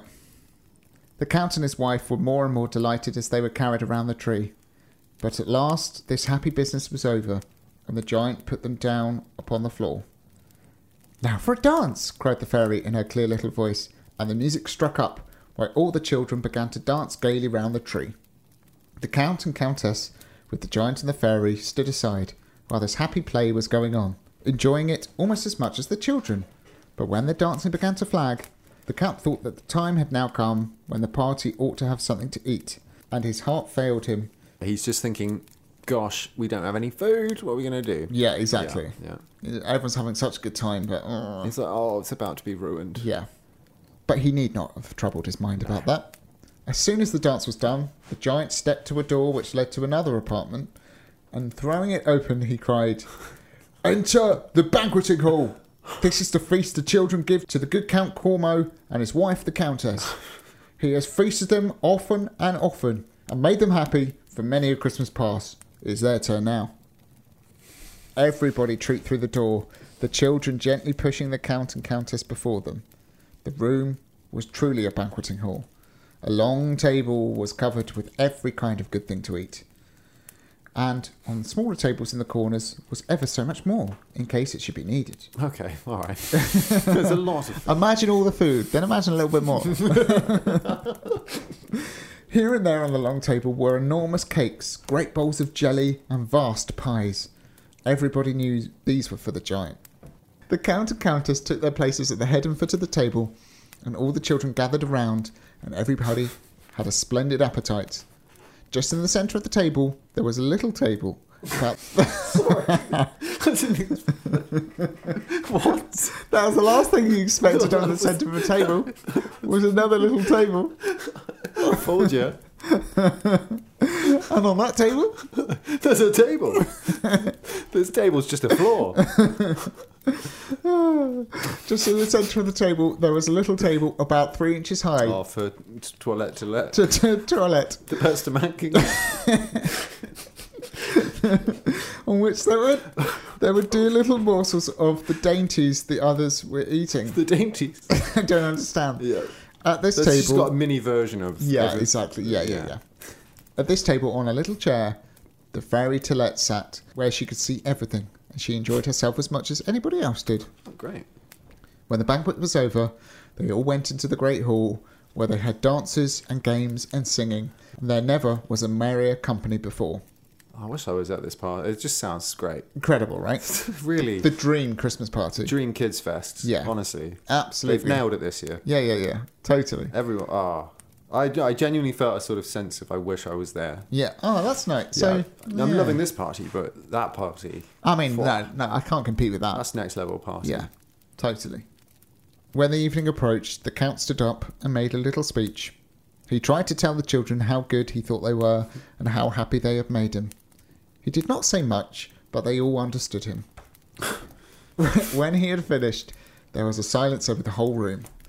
The children looked at one another, some of them smiled, and then all together, as if they had planned it out before, they cried, The giant and the fairy did it all! They gave us the money, and she told us what to buy. Oh, pshaw, said the young giant, his face turning very red. I thought nothing was going to be said about that. Oh, Felder. and he went outside so that nobody should make a speech to him. Oh, he's too He's bashful. embarrassed, so I don't want to be the centre of attention. now all the children came up, and each in turn bade the count and countess farewell. And then, headed by the giant's band of music and singing merrily, they marched away to their homes. But Count Cormo would not let the giant and fairy go away so soon.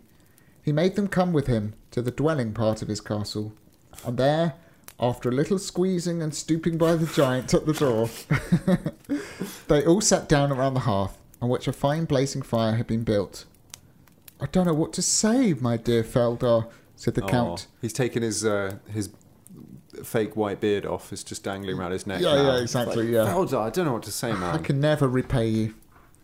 The giant was about to exclaim that the count need not say anything, and that he did not wish to be repaid, when, seeing he felt embarrassed, the fairy broke in. Oh, yes, dear count, you can repay him. You can adopt him. You have no children, you are getting old, and you are living alone. He has no parents, even his grandfather's uncle is now dead, and he lives all by himself in his castle on the shattered crag. He is rich, and you can show him how to do good with his great wealth. He could come and live in the old wing of the castle, where the rooms are so large the furniture he has inherited could be sent there, and you could all be so happy together. Will you take him? The count's eyes filled with tears. Would you like us to adopt you? he said to Feldar. Indeed, I should, was the reply. Oh, Then the young giant knelt on the floor, and the count got up on a table and put his hands on the young giant's head and adopted him. the ancient adoption ceremony. I now pronounce you adopted. you are now my son. that was amazing. Now, you ought to adopt her, said Feldar, Oh, no, after he had kissed the count and countess and had sat down again by the fire. No, but then there'll be siblings. and I don't feel that's where the relationship's going. No, said Tylette. I cannot be adopted, Oh, but I will often come to see you, Aw. and we shall be happy together, and the children will have a splendid Christmas festival every year. As long as we live, said the Count and Countess. As long as I live, said Feldar. When the Count and Countess went up to their room that night, there they found the family bedstead, all cleaned and polished, with its gold and silver ornaments sparkling like new. Oh, who did that? What a happy Christmas I have had, said good Count Cormo. The end.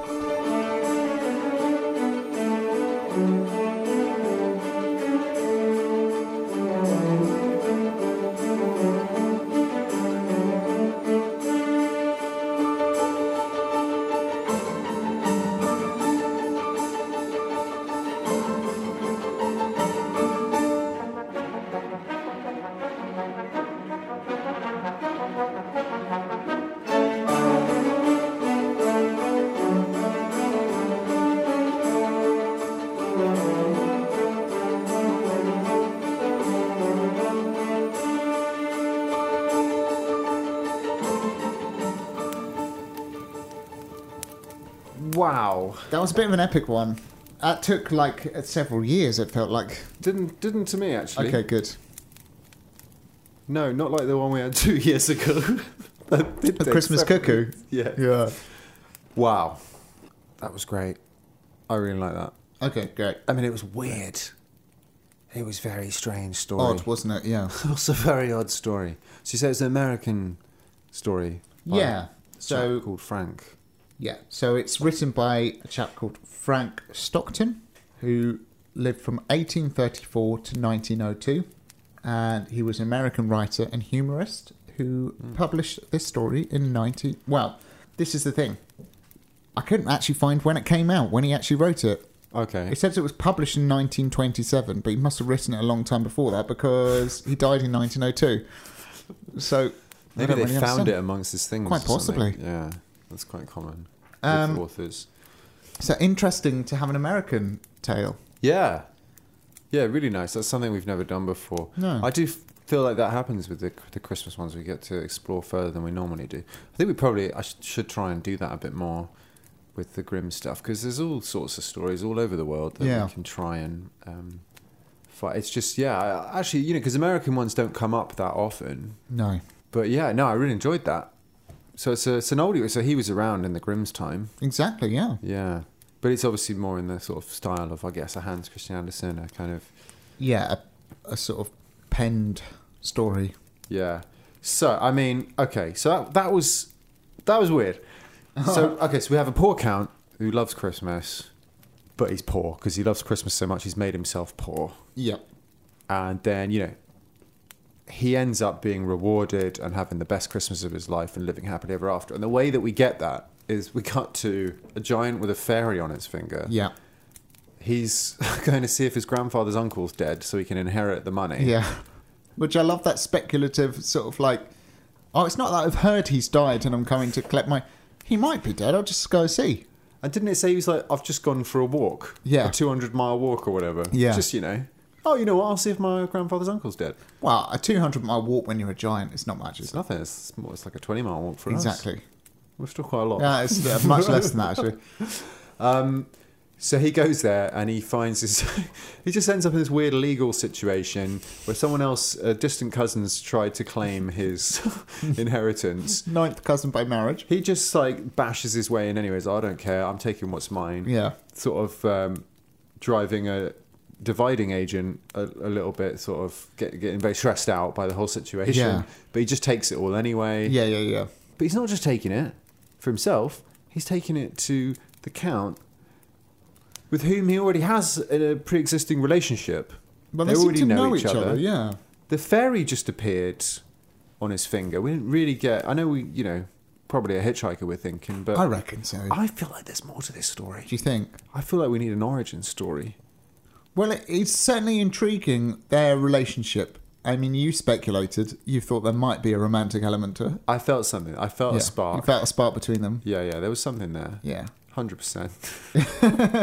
And ultimately, why she said they, c- she couldn't be adopted at the end. Well, I think there's an element of that, yeah. Yeah. But she was like, they're like, and we'll adopt you too. No, no, won't. no, I don't think we'll be doing that, actually. But, you know, we're going to have great Christmases. and they were like, yay. um, Catafan, he needs a backstory. I'd watch his backstory. Yeah. the sort of noodle giant, Noodle giant. the very greedy noodle A giant. greedy noodle giant who's quite frail and fainted when Feldar took his money. no, that's a guy I want to hear more from. yeah. Um, so, yeah, you see what I mean? So that, that's sort of the story. Yeah. But I feel like there's more behind that story. Like I want to know how they they all know each other, and uh, there was a lot of people showing people other rooms. There was a lot of like, come Yeah. this way, look in this room. Yeah. The uh, flip crack did it, and uh, Feltar did it at the end. Like, come check this room out. Have That's you my seen this favourite room? favourite name, I think, from the story is Flipcrack. Definitely Yeah. flip crack. the guy, the dividing agent, who one way he looks old, one way he looks young. Oh, no, that's great. What was it like? Milk hair and charcoal hair, or Something like that. Yeah. Amazing, like Um, Cruella Deville. Is that? It's basically like a sort of um, like a lawyer who specialises in inheritance. It's like a family dividing lawyer. agent. He's a divining I agent. divide things up. yeah. Stop all those arguments. Yeah, I guess so. Yeah, he's, he's a lawyer. Adam, it was a fairy tale with a lawyer. I mean, that's weird, isn't it? A lawyer with milky white hair and charcoal black hair. What? It's weird, isn't it? How? Because you look at the way this is written, and it feels more it's like that detail. If we're saying there's a lawyer here, Mm-hmm.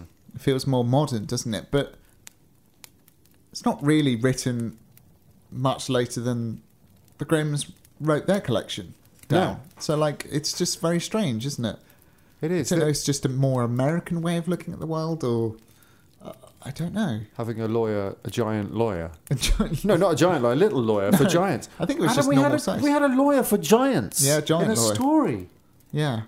Yeah, I know what you mean about that feeling modern. There was a bit where the fairy, where Tillette said something like, "They've got presents in everything," or something. That Yeah. sounded really modern. It's like you've got this in Presents everything. and everything. Yeah. that was weird. Yeah, yeah. One thing I, I thought that s- struck me was it's a story with two very like headstrong men and two exasperated women. So you've Yeah. got the count who's like, I love Christmas, let's have the children. Yeah. And the countess is like, oh, please stop. And then you've got Feldar like, right, I'm getting all this, I'm doing Yeah. that. And Tillette like, s- actually behind the scenes like, well, I'm going to take over, let me do this. Yeah, yeah. There was a kind of parallel between those two, I felt. Yeah, that's true. That is a very Yeah. good point, actually. Yeah, because I mean, we didn't necessarily. I, I love Tillette. Don't get me wrong, but Yeah. we didn't. The story didn't need her. The giant could have just gone and Yeah, done all totally. that I don't know himself. what all Mm. that was And I about. like their relationship. I'm intrigued by their relationship. Mm. She was like a hitchhiker and he picked her up. And then he said, he got to the point where it's like, this is where you wanted to go, wasn't it? Like Fairy Elms or something. And Oh, she's yeah. like, no, I'm actually going to stick with you. Yeah, It's like, "Oh, okay. and see what your prospects are. Yeah. What's Yeah, that all about? yeah. Presents hung on trees. Nice. That's nice. I like it. Love the concept. Love it. Love it. Love it. Yeah, we've had candles hung on trees in the little fir tree. That's right. Which was a bit of a fire hazard. I think it burnt the tree or something. Yeah, that's a bad idea. Uh, presents hung on trees. That's That's a- got to be a tradition, right? yeah I think. yeah somewhere in America with old Frank. I don't know. Don't know actually. It's nice. I think someone messaged us in the the little fir tree saying that um, you do get or you used to get Christmas trees hung upside down from the ceiling. That was a thing, and I think Oh, that's yeah. how it was described in the little fir tree. So you could do anything with your Christmas tree. Anything you want. Yeah. It is interesting, isn't it? Because it's written by an American writer, but it's featuring counts and countesses. Hmm. So presumably, he's sort of aping like European fairy tales that he's aware of, and Yeah. it's like you don't get counts and countesses in Nor- North America, so it's it's like the story is set somewhere in Europe, to my mind. Yeah, oh yeah, but I, I'd say that's um, uh, an essential ingredient of a fairy tale is having the royal setting, yeah, you know, and that it's, it's sort of in a faux medieval world as well. Although that almost felt a bit later than medieval, but um, yeah, it's a key ingredient, isn't it? It's a key signifier. I mean, normally you'd have like king and queen or a prince and princess. So yeah, it's funny to have a count and countess. yeah. it's like a little sub story. yeah, fantastic. Did you like it? I loved it. Yeah. It's got giants, it's got fairies, it's got legal wranglings between it, family members squabbling over inheritance. It's got heartwarming Christmas cheer to it at the end. Yeah. A nice little message about, you know, being generous and you know, using your money for good. It's nice. It's just nice. And it, he adopts a giant at the end. That's weird. That's a giant by standing on a table and Yeah. touching his head. What's that about? It was it was a weird story though. There's really a weird. there's a weirdness Oh, to it. totally. Yeah. Like a, something slightly uncomfortable about. Like it almost feels quite grown up at times. I Yeah. guess all the lawyer stuff and the Yeah. weird relationship with the giant and the Yeah. fairy and the yeah. There's something strange about that story. Oh, totally. But I loved it. so it's all good. Fantastic. Right. So I wanted to have my cake and eat it. Yep. Am I still going to have my cake and eat it? Have we got time? Does that mean we don't have time? Let's try it, shall we? Let's see how far we get. What What are the options? What's happening? I get the feeling you said there's lots of short little chapters. So we can just read a chapter or two of this. Okay. Shall we? Should we do it? Shall we do that it? This is cheating? mad. Let's do it. This Look, is mad. We're having a lovely Christmas party. Yeah. We don't quite want it to end just yet. no, thank you. No offense to the countless Christmas parties, but this is also a great one. Shall we keep it going by reading or starting to read The Nutcracker and the Mouse King? What is the Nutcracker and the Mouse King? What is it? Yeah, what is it? Should I know that? So, The Nutcracker and the Mouse King was written by E.T.A. Hoffman. That's Ernst Theodor Hoffman, who was a Prussian romantic author, lived from 1776 to 1822. He wrote this story in 1816, and it was translated to English by Mrs. St. Simon in 1853. And then it was subsequently, of course, famously turned into a ballet by Tchaikovsky. Adam, this is amazing. Is it? Yeah, this is just so exciting. You're excited about the Nutcracker? Just everything about this is exciting. Fantastic. So this is potentially a new Christmas tradition. I think let's start it. We'll slowly read the, the Nutcracker. I mean, traditions have to start somewhere, don't they? Let's start one right now. Let's start one then. right now. Let's do it with a cup of tea. Keep us Sounds going. great. Yeah. All right. The Nutcracker and the Mouse King. Christmas Eve. During the long, long day of the 24th of December, the children of Dr. Stahlbaum were forbidden from entering the parlour. Fritz and Marie nestled together in the back chamber as dusky twilight came on. In hushed tones, Fritz was telling his little sister that he had not long before seen a little man glide along the corridor with a large box under his arm, but he knew full well it was only Godfather Drosselmeyer. At this, Marie clapped her little hands for joy and exclaimed, Oh, what do you imagine Godfather Drosselmeyer has made for us this time? Councillor Drosselmeyer was in no way a handsome man. He was small and thin, with a wrinkled face and a large black patch over his right eye. To cover his bald head, he wore a lovely white wig made of glass. Yes. okay, pause. Time out. Time out. Yeah, yeah, yeah. Where are we? What's happening? And who is who? So Okay. we've got who's the first guy? Stein. I know it's re- it's really confusing. Okay. So Doctor, basically, this is a little family. Doctor Stahlbaum, he's the dad. Dr. Stahlbaum. Yep. He's got uh, two little kids, uh, a, a son and a daughter. The son is called Fritz. The daughter's called Marie. Now, Now. now enter Councillor Drosselmeyer or Godfather Drosselmeyer. I guess he's their godfather. Okay. He's an ugly small man, apparently. Where's a glass wig? Wears a glass wig. Okay. I don't understand the glass wig. Is it just solid, like a sort of like what you pop on, like a Lego man, like just sort of clips on? It, it- it's got no give to But it. also, if it's, glass. if it's glass, it's just going to show your bald head underneath. I know he hides his bald head under glass. Yeah, genius. okay. All right. So Fr- I, Fritz and Marie, they, they stick in my head. Yeah, So I'll remember they're, those. They're the two children. Yeah. Okay. All right.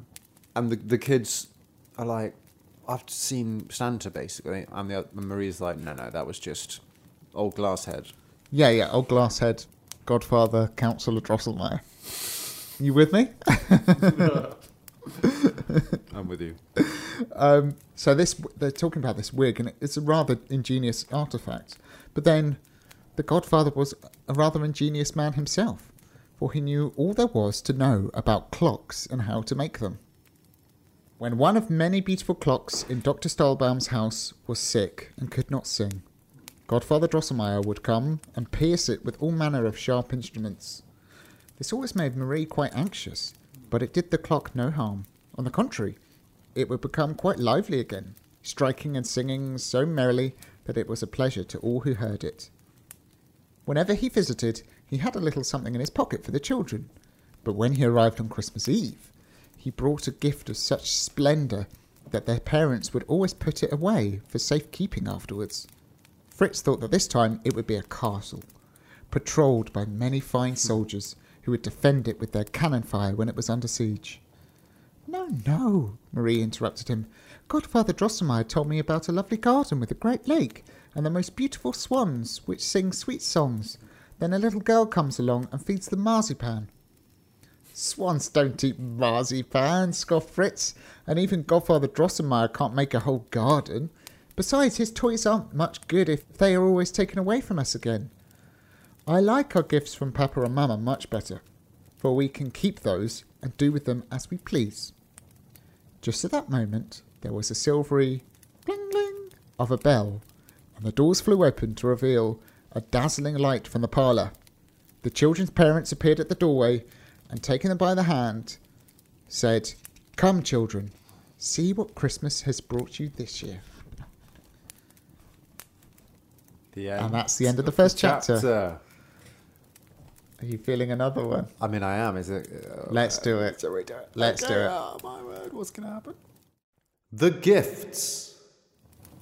The children must have been very good that past year, for never before had they received so many fine presents.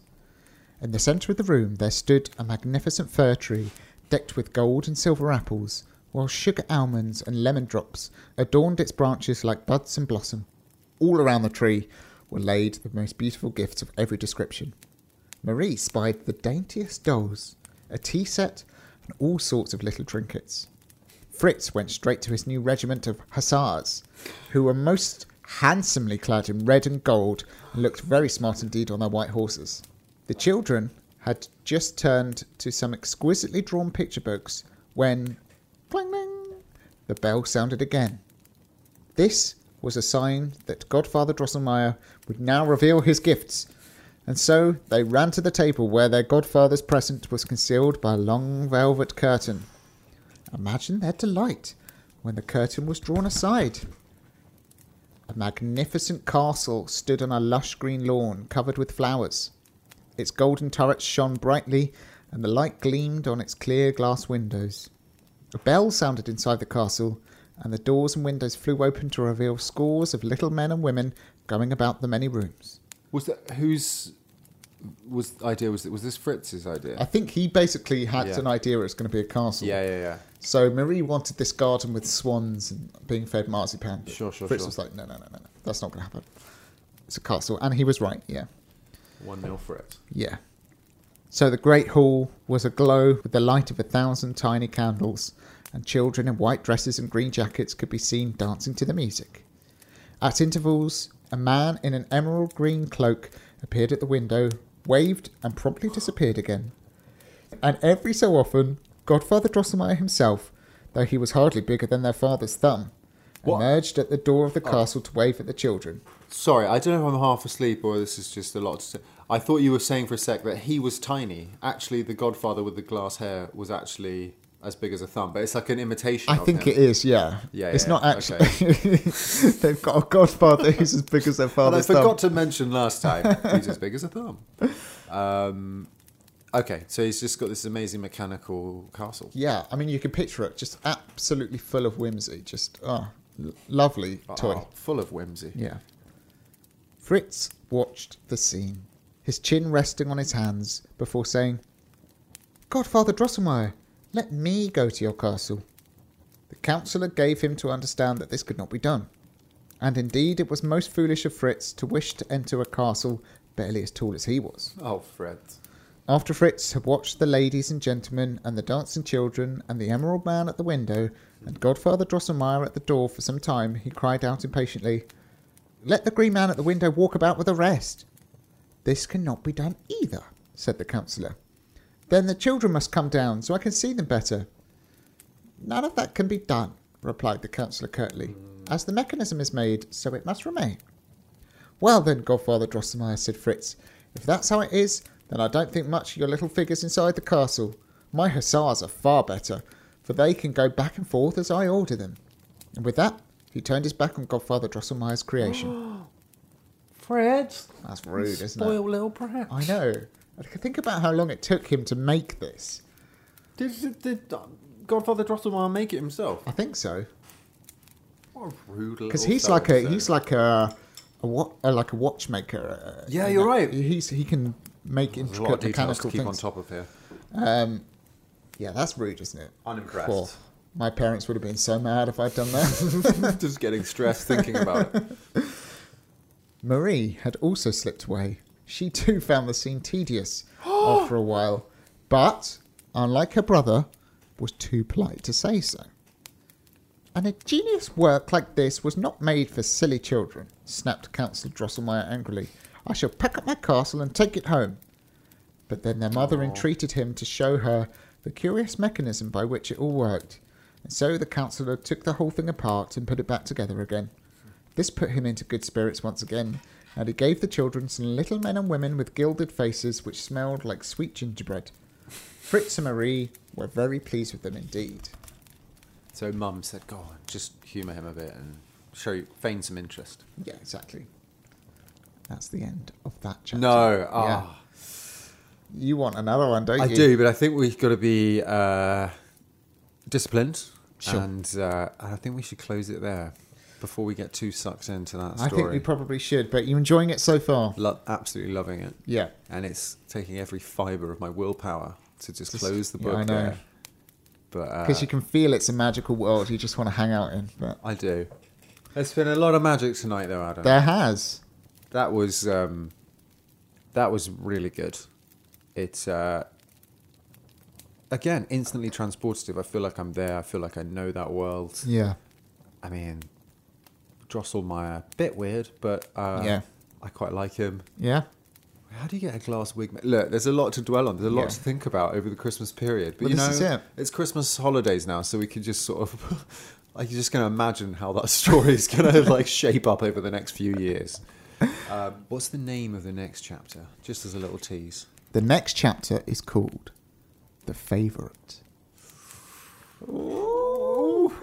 And now I'm loving this uh, new tradition we're, we're starting here. Yeah. So I'm sorry, Wow. but if you want to hear the next uh, chapter, you're going to have to wait until next Christmas special. Yeah. That's mental, isn't it? But So, uh, know the know the Nutcracker music. Yep. But I don't know the ballet. It's ballet, isn't it? Right? I don't even know. It's a ballet, I think. Yeah. I don't know it at all. I don't know the story. no, me neither. Um, so I have absolutely no clue where this is going. It's exciting. You know, assuming that the sort of novella or the ballet is based on the novella, It is, yeah. But I don't know how closely, yeah. I- I, my my immediate thought was maybe that they were going to get sucked into this world of the magical castle, and that's where you have the Nutcracker. Because I'm imagining sort of toys coming to life a little bit. Uh, there might be a bit of that. Um, so that's what I was expecting, but it didn't happen, or hasn't happened yet. Wow. Uh, but I, you know, I'm sure I'll listen back to these words in about five to ten years, and be like, "You were so wrong, young Matt," because we're now at chapter eight. I'm hoping it doesn't take five to ten years. We'll see, though. That's what it's taking for us to finish the Brothers Grimm collection, That's true. at least. that is At the true. rate we're going. But yeah, loved it, man. Absolutely. Loved Fantastic.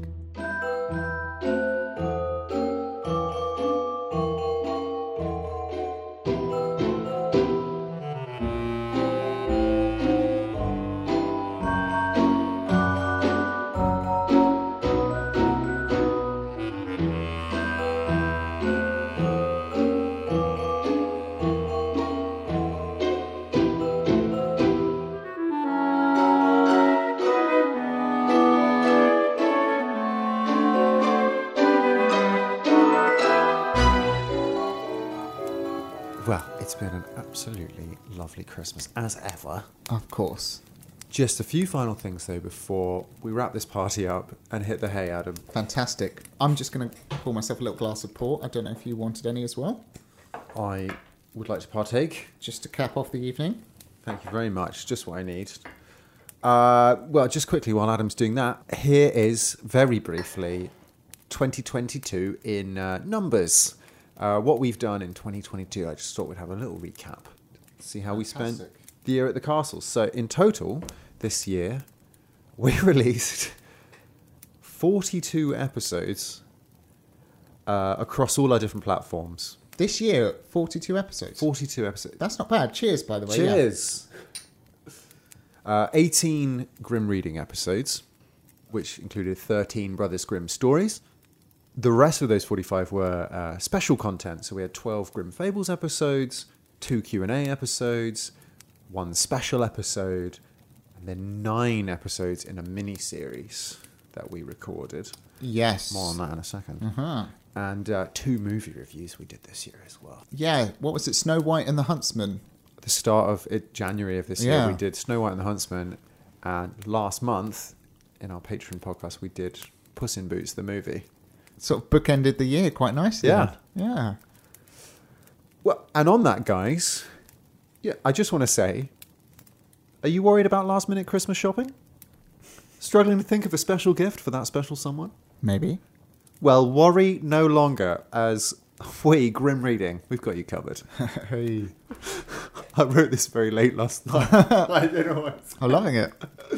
I don't know where this is going, so Look, Adam, anyone listening, it's just a few clicks away from enjoying one or all of our Grim Reading special episodes of Non Grim Stories, available to buy as downloads at payhip.com slash grim reading. where can they go again? That's Payhip.com slash grim reading. excellent. Not sure when we're going to be back. We'll be back next year. Um, might not be immediately, though. Like, not sure at what point right now. Might be a little bit of a wait. So I just want to say we've got quite a lot of uh, special extra content that's available out there if you want some extra grim reading over the Christmas break and start of the new year. Very true. So we've so far we've done two special episodes uh, The Little Mermaid Yeah. and the Pied Piper.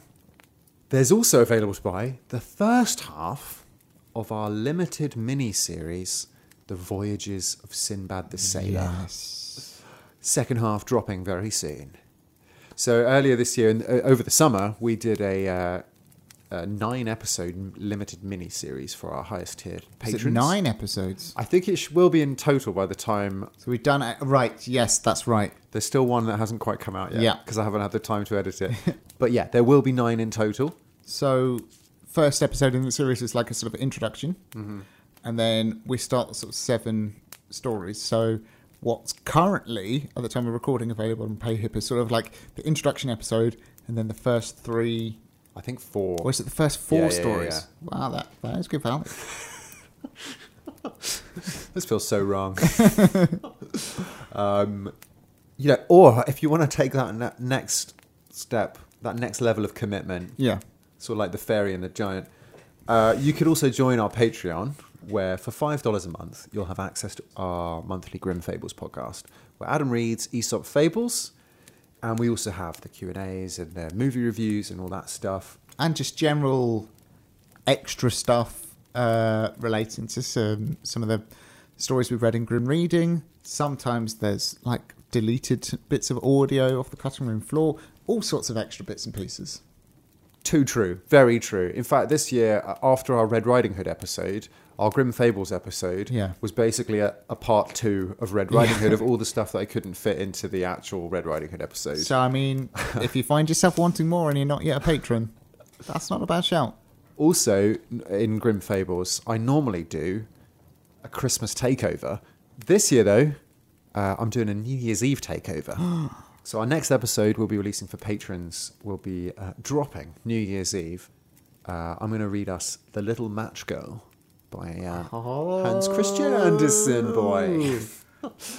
yeah, so that's us. So that's all our extra content. If you want to, go to uh, patreon.com slash grimreading or payhip.com slash grimreading to buy it as one-off downloads.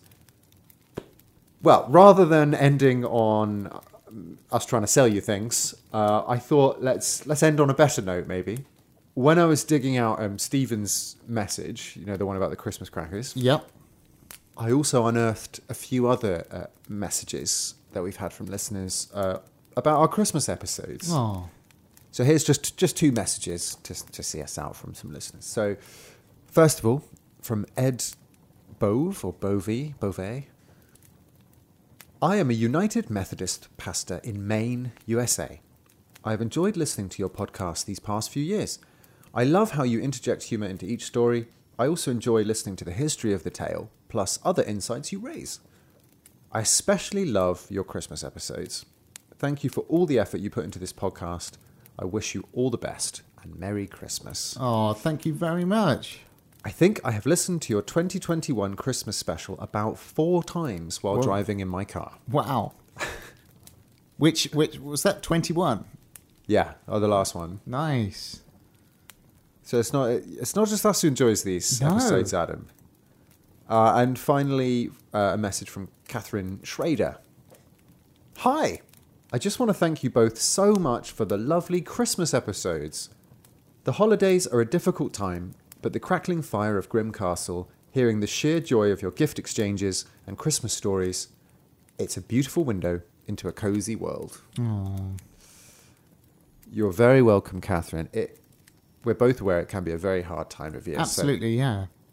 if you get to escape into a cozy world for a little bit, Yeah. that's exactly what we're here for. Uh, Exactly. It- Everybody's welcome. The more, the merrier.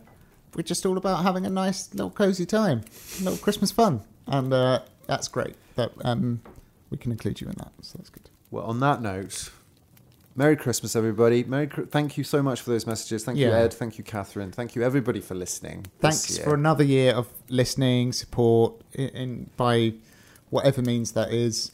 Um, it's not been the easiest of years, but it's nice to s- see it out with a with a bang.